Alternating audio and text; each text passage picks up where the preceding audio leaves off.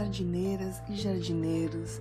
Aqui é a Cris de Oliveira e vai começar mais um podcast do blog Criando Jardim, um Jardim Cast.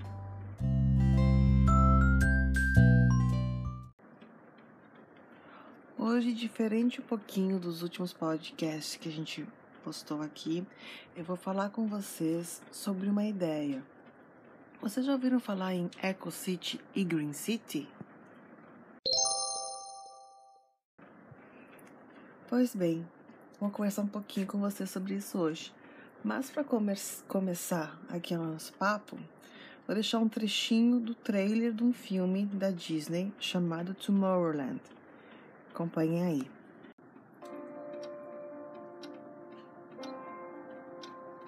Every second that ticks by, the future is running out.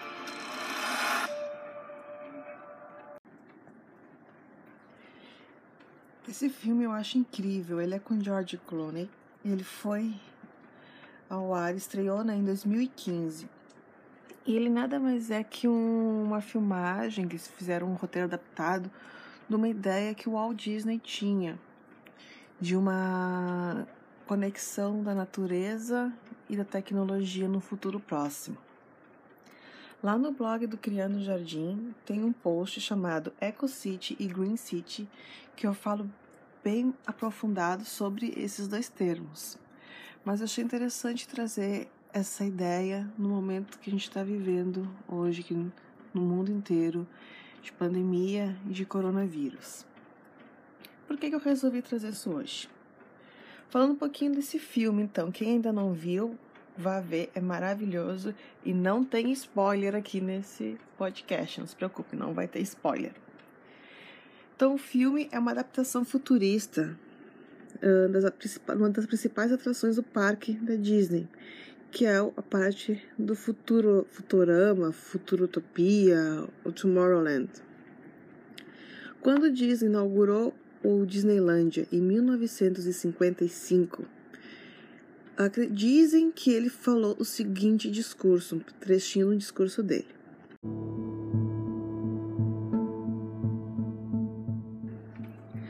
Uma visão para um mundo de ideias maravilhosas, exprimindo os feitos humanos.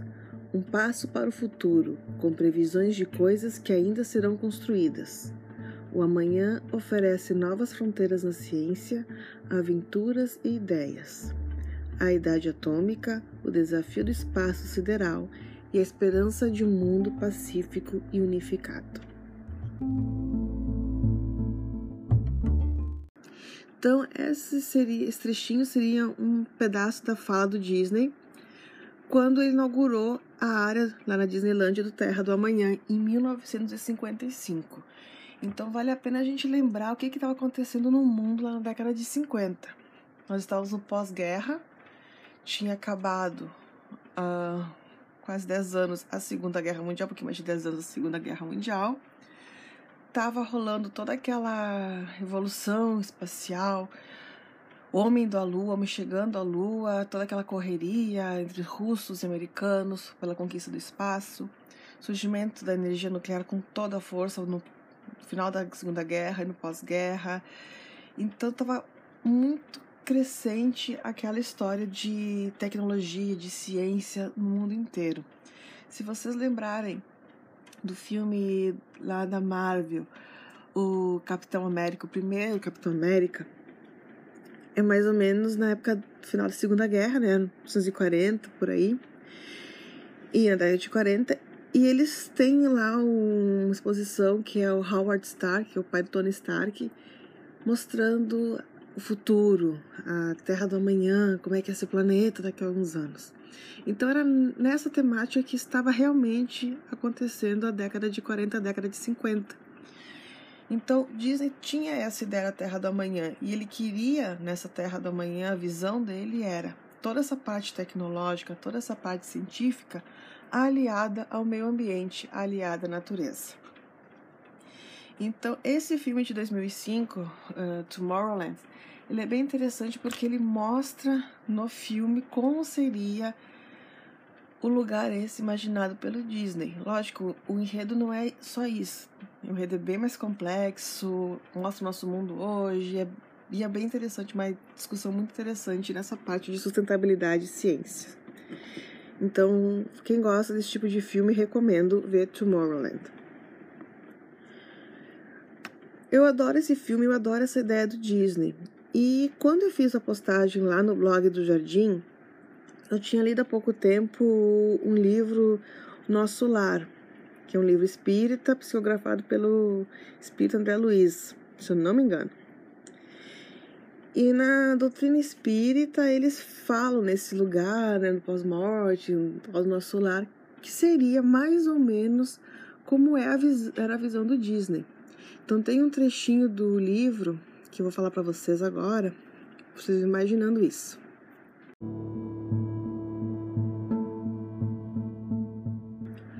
Forram-se o solo de vegetação, grandes árvores, pomares fartos e jardins deliciosos. Desenhava-se montes coroados de luz, e em continuidade a planície onde a colônia repousava. Então, nesse pequeno trecho, a gente consegue ver que o local esse ele é rico na parte de natureza, tem uma natureza exuberante, uma diversidade muito linda. No filme Nosso Lar também eles retratam muito isso, a parte de natureza, as casas no meio da natureza, convivendo, não esses centros urbanos cinzas que a gente tem atualmente no nosso planeta.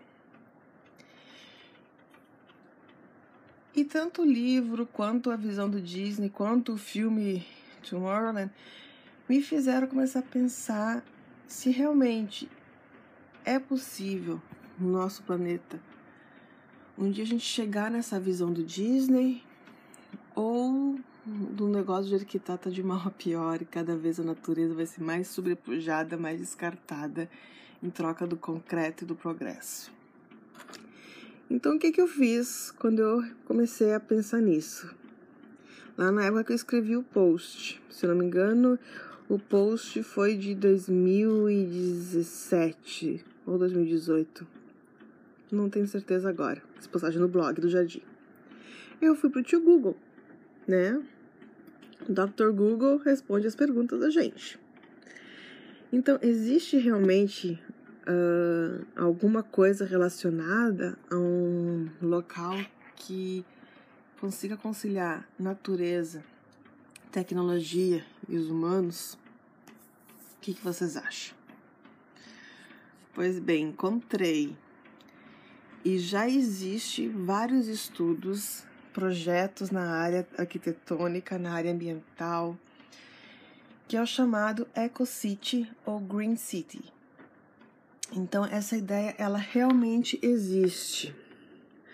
Existe uma vertente muito grande de urbanistas, ambientalistas, pesquisadores trabalhando para que isso aconteça no nosso planeta. Em 2016, foi publicado um artigo no Jornal de Engenharia Alexandrina que ele fala um pouco como seria estratégia para tornar as cidades egípcias mais sustentáveis e ecológicas. O trabalho foi feito focando nisso. Então, uma ecocity, para a gente entender um pouco melhor o que é o conceito. Ou cidade ecológica é uma cidade humana autossustentável. Ela emula, ela simula muito os moldes dos ecossistemas naturais. Essa cidade ela tem uma gama de recursos para que os moradores, sem que eles precisem consumir mais do que o aporte de recursos renováveis do local. E ao mesmo tempo também não se produz resíduos além do que o ambiente comporta, e sem prejudicar o ecossistema vizinho. Então, a ideia dessas cidades ecológicas, das EcoCity, é que naquela cidade, naquela EcoCity, naquela cidade ecológica, os moradores daquele local não vão consumir mais do que a natureza consegue gerar para eles e os resíduos que eles liberarem não vão sufocar aquele ambiente, não vão ser demais. Vai viver no equilíbrio como é na natureza. Tudo na natureza vive em equilíbrio. Em algumas cidades na Coreia do Sul já vem sendo feito esse modelo de cidade ecológica, com arquitetura planejada com prédios 100% sustentáveis, autossustentáveis. Então, esses prédios produzem a própria energia de maneira é, limpa, como a gente diz, né? energia solar, energia eólica. Ele produz a sua própria energia para se sustentar, essas casas, esses prédios. A água é proveniente do meio, ou seja, vem da chuva, passa por todo um tratamento. A água que é descartada nas, nos apartamentos, ela é reprocessada e reaproveitada nesse condomínio, um, tipo, num circuito. Então, os prédios foram planejados para serem autossustentáveis. Essas cidades são planejadas para usar esse modelo. Então, a ideia do ter um mundo em harmonia com a natureza, com tudo que a natureza, todo esse processo sustentável que a natureza desenvolveu ao longo de milhares de anos de evolução e adaptação, realmente existe no mundo real e já está começando a ser colocado em prática em alguns lugares. Aqui no Brasil, esse conceito ainda é muito inicial.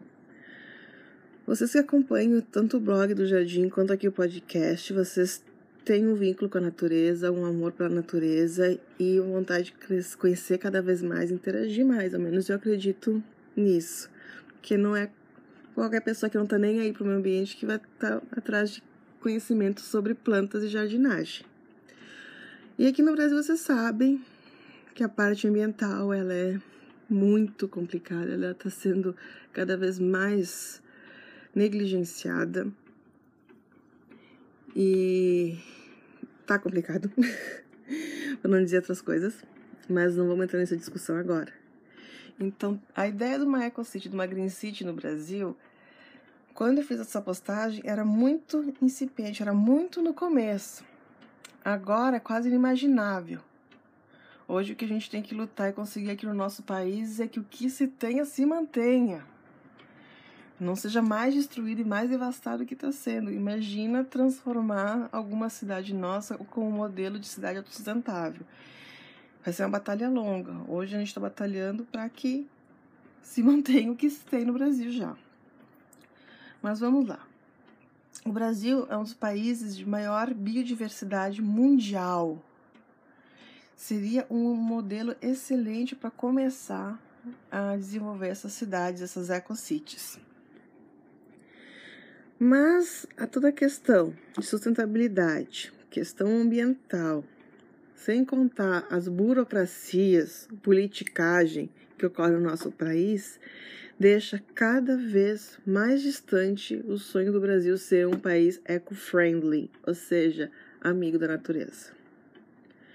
Cada vez que a gente escuta alguma coisa no noticiário em relação à natureza, meio ambiente Brasil no último ano, a gente tem cada vez mais certeza que o nosso país está cada vez mais longe de ser um país conhecido como amigo da natureza. Muito pelo contrário, não é mesmo?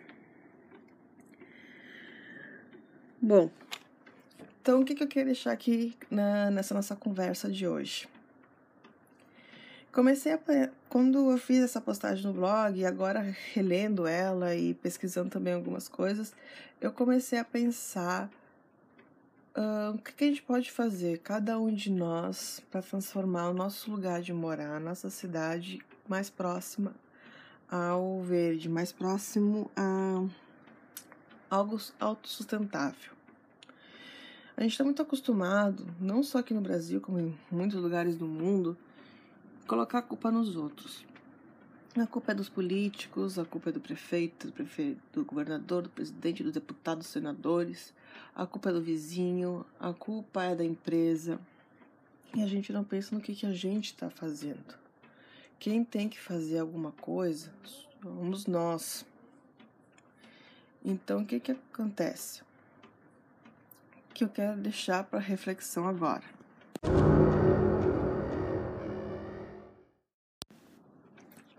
Então, o que é importante é a gente ter essa consciência. O que, que eu faço para morar numa cidade assim? O que, que eu estou fazendo para que a minha cidade seja autossustentável? Né, gente? Então vamos colocar a mão na consciência e pensar. A minha casa é autossustentável? Hoje em dia, vamos dar um exemplo bem simples: energia renovável, energia solar. Deu um boom no final do ano passado para cá de empresas que instalam aquelas placas solares nas casas. É caro, sim, é um investimento alto. Mas existe algumas linhas de crédito, se eu não me engano, que facilitam para quem tem interesse em adquirir alguma dessas placas solares. Isso já deixa a sua casa parte de energia elétrica mais autossustentável. Aproveitamento de água da chuva. Vocês aproveitam água da chuva? Hoje, aqui em São Gabriel, tá chovendo. Eu tenho uns regadores lá no, no jardim. Quando tá chovendo, eu viro eles boca para cima, né? Pra pegarem água da chuva. E quando passa a chuva, eu pego esses regadores e coloco essa aguinha da chuva nas plantas dentro de casa, nas plantas que ficam protegidas, que não pegam não pegam tanta chuva. Quando não tá chovendo, eu embarco, né? Até por causa da dengue, água parada não pode.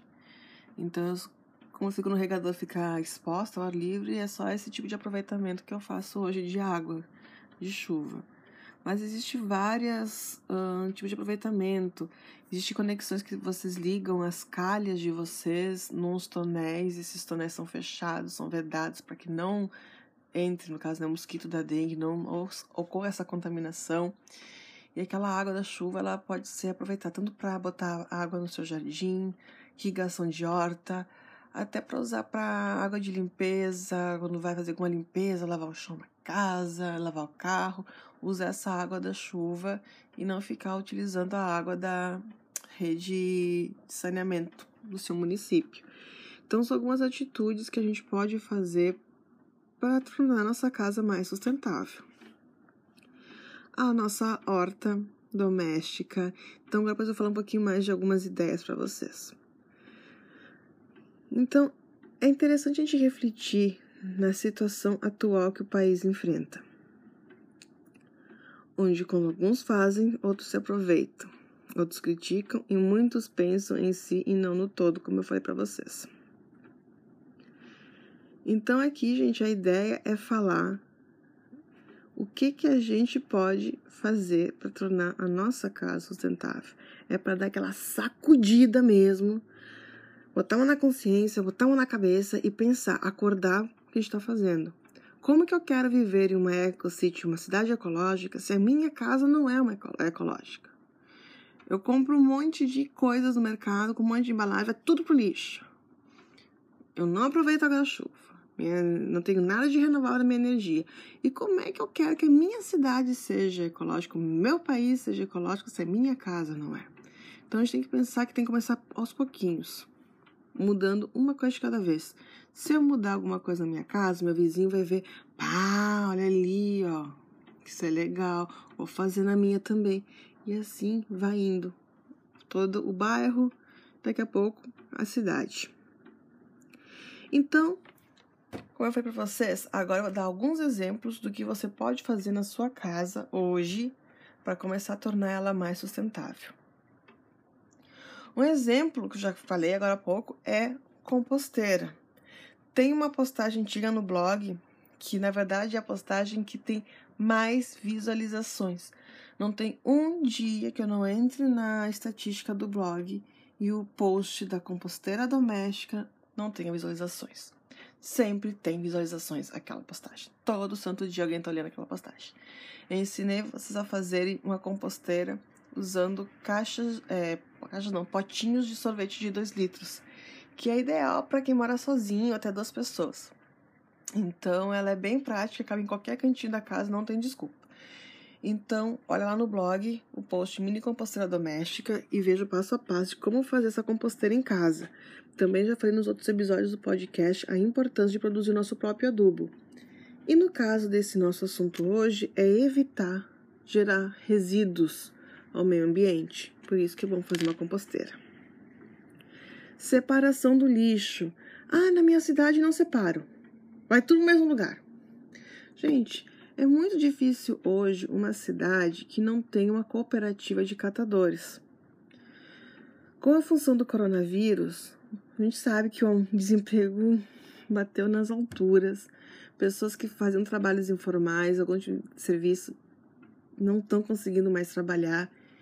E a parte de reciclagem, de pegar materiais que podem ser recicláveis e vender, acaba sendo uma saída para muitas pessoas. Então, se na sua cidade não tem coleta seletiva do lixo, na minha não tem, muitas cidades não tem, não custa nada separar esse lixo. Aqui em São Gabriel, o que acontece? Antes do caminhão do lixo passar, passa o caminhão da cooperativa dos catadores. E eles pegam os lixo, lixo seco para levar para a cooperativa. Fora o caminhão, tem os catadores que não são da cooperativa que passam também procurando algumas coisas. Se você separar corretamente seu lixo, ajuda eles e ajuda o meio ambiente. Esse material vai ser reaproveitado, reutilizado. E qual é a importância de reciclar o lixo, de reutilizar esse material? Toda matéria-prima é da natureza. Todo produto que existe veio da natureza, matéria-prima. Toda matéria-prima da natureza que foi extraída para produzir aquele produto, aquela embalagem, ela vai ser reaproveitada. Por exemplo, uma embalagem de papel. Se aquela embalagem, quando tu descartar, de descartar de maneira correta, aquele papel ele vai ser reaproveitado. E muitas árvores vão poder ser preservadas, digamos assim, porque não vão precisar tirar fibra daquela árvore para conseguir a fibra para um papel novo, que vão usar a fibra daquela embalagem que tu descartou. Então, eu vou falar mais para frente, tá na programação aqui, falar um pouco sobre reciclagem de materiais, com vocês, mas essa é a principal importância. A gente evita de gerar resíduos para a natureza e evita a extração de matéria-prima da natureza, fomentando esse processo de reciclagem na separação do lixo. Outra coisa importante: evite sacolas plásticas em compras. Quando a gente foi para a Europa, em 2017, a sacola plástica era vendida se você não tivesse como levar suas compras para casa. E elas não custavam alguns centavos, como teve uma época aqui no Brasil que, ah, quem quiser usar sacola plástica tem que pagar não sei quantos centavos a mais no caixa. Não, gente, lá era cara a sacola plástica, custava euro, custava libras. Não era centavos de libras, centavos de euros.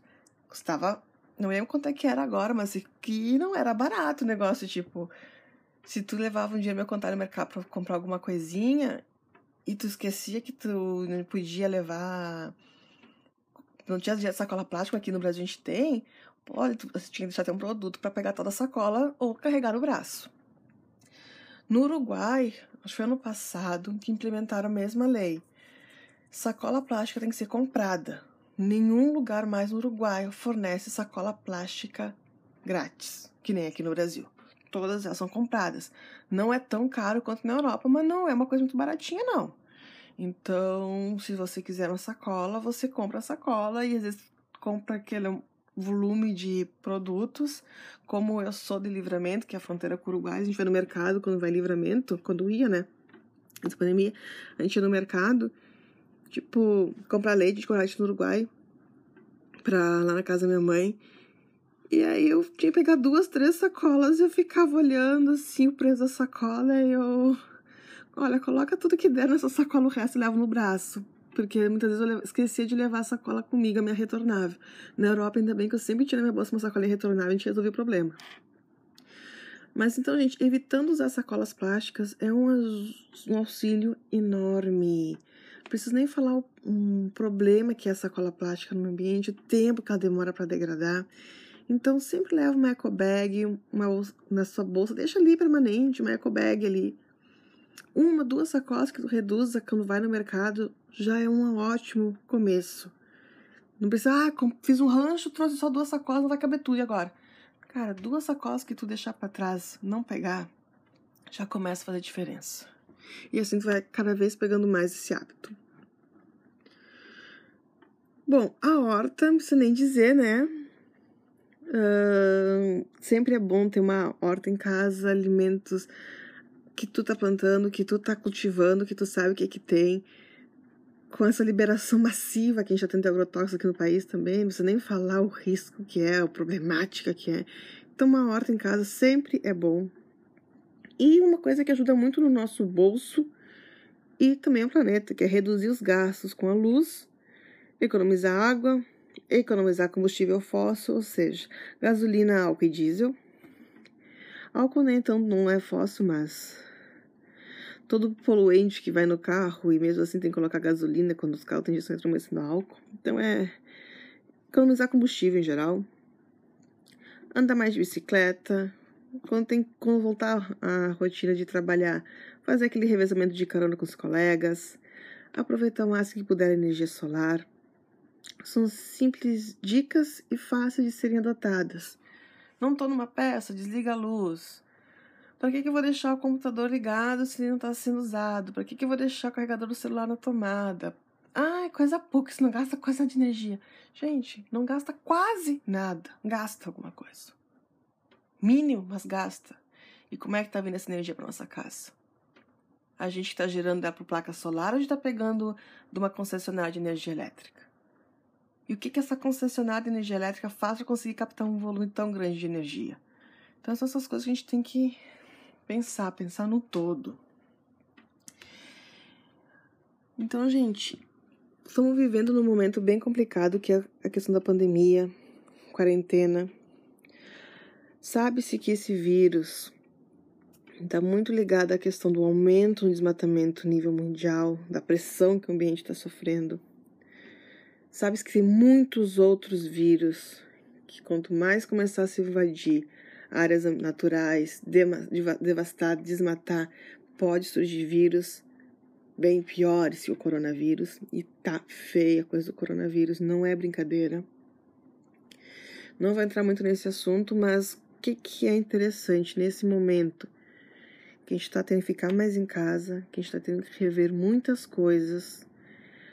Que antigamente era muito fácil sair e adquirir coisas sem pensar no amanhã, sem pensar no futuro. Hoje eu tenho que sair para adquirir alguma coisa, mas para sair eu tenho que botar máscara, para sair eu tenho que passar com gel, para voltar eu tenho que trocar de roupa, tenho que tomar banho, tenho que ver se eu posso entrar no lugar.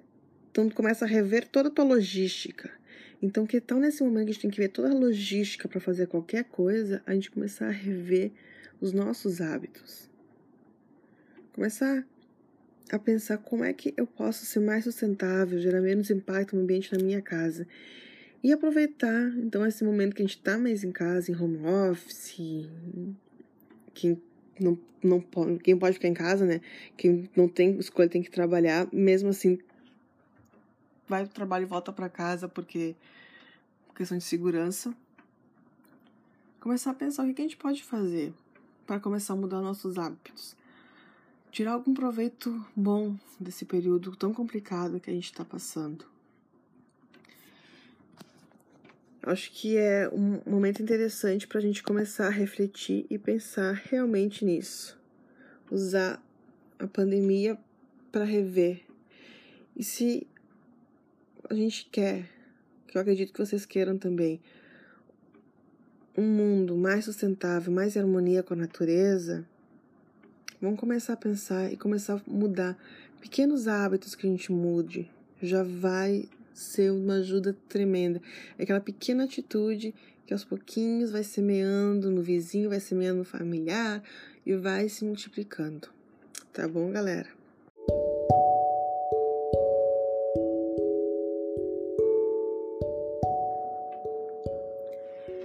Então, esse foi o terceiro podcast aqui do Criando Jardim. Espero que vocês tenham gostado. Ele foi um pouquinho diferente a temática dos anteriores, como foi para vocês. Mas eu acho que de vez em quando é bom a gente dar uma refletida, conversar um pouquinho sobre isso.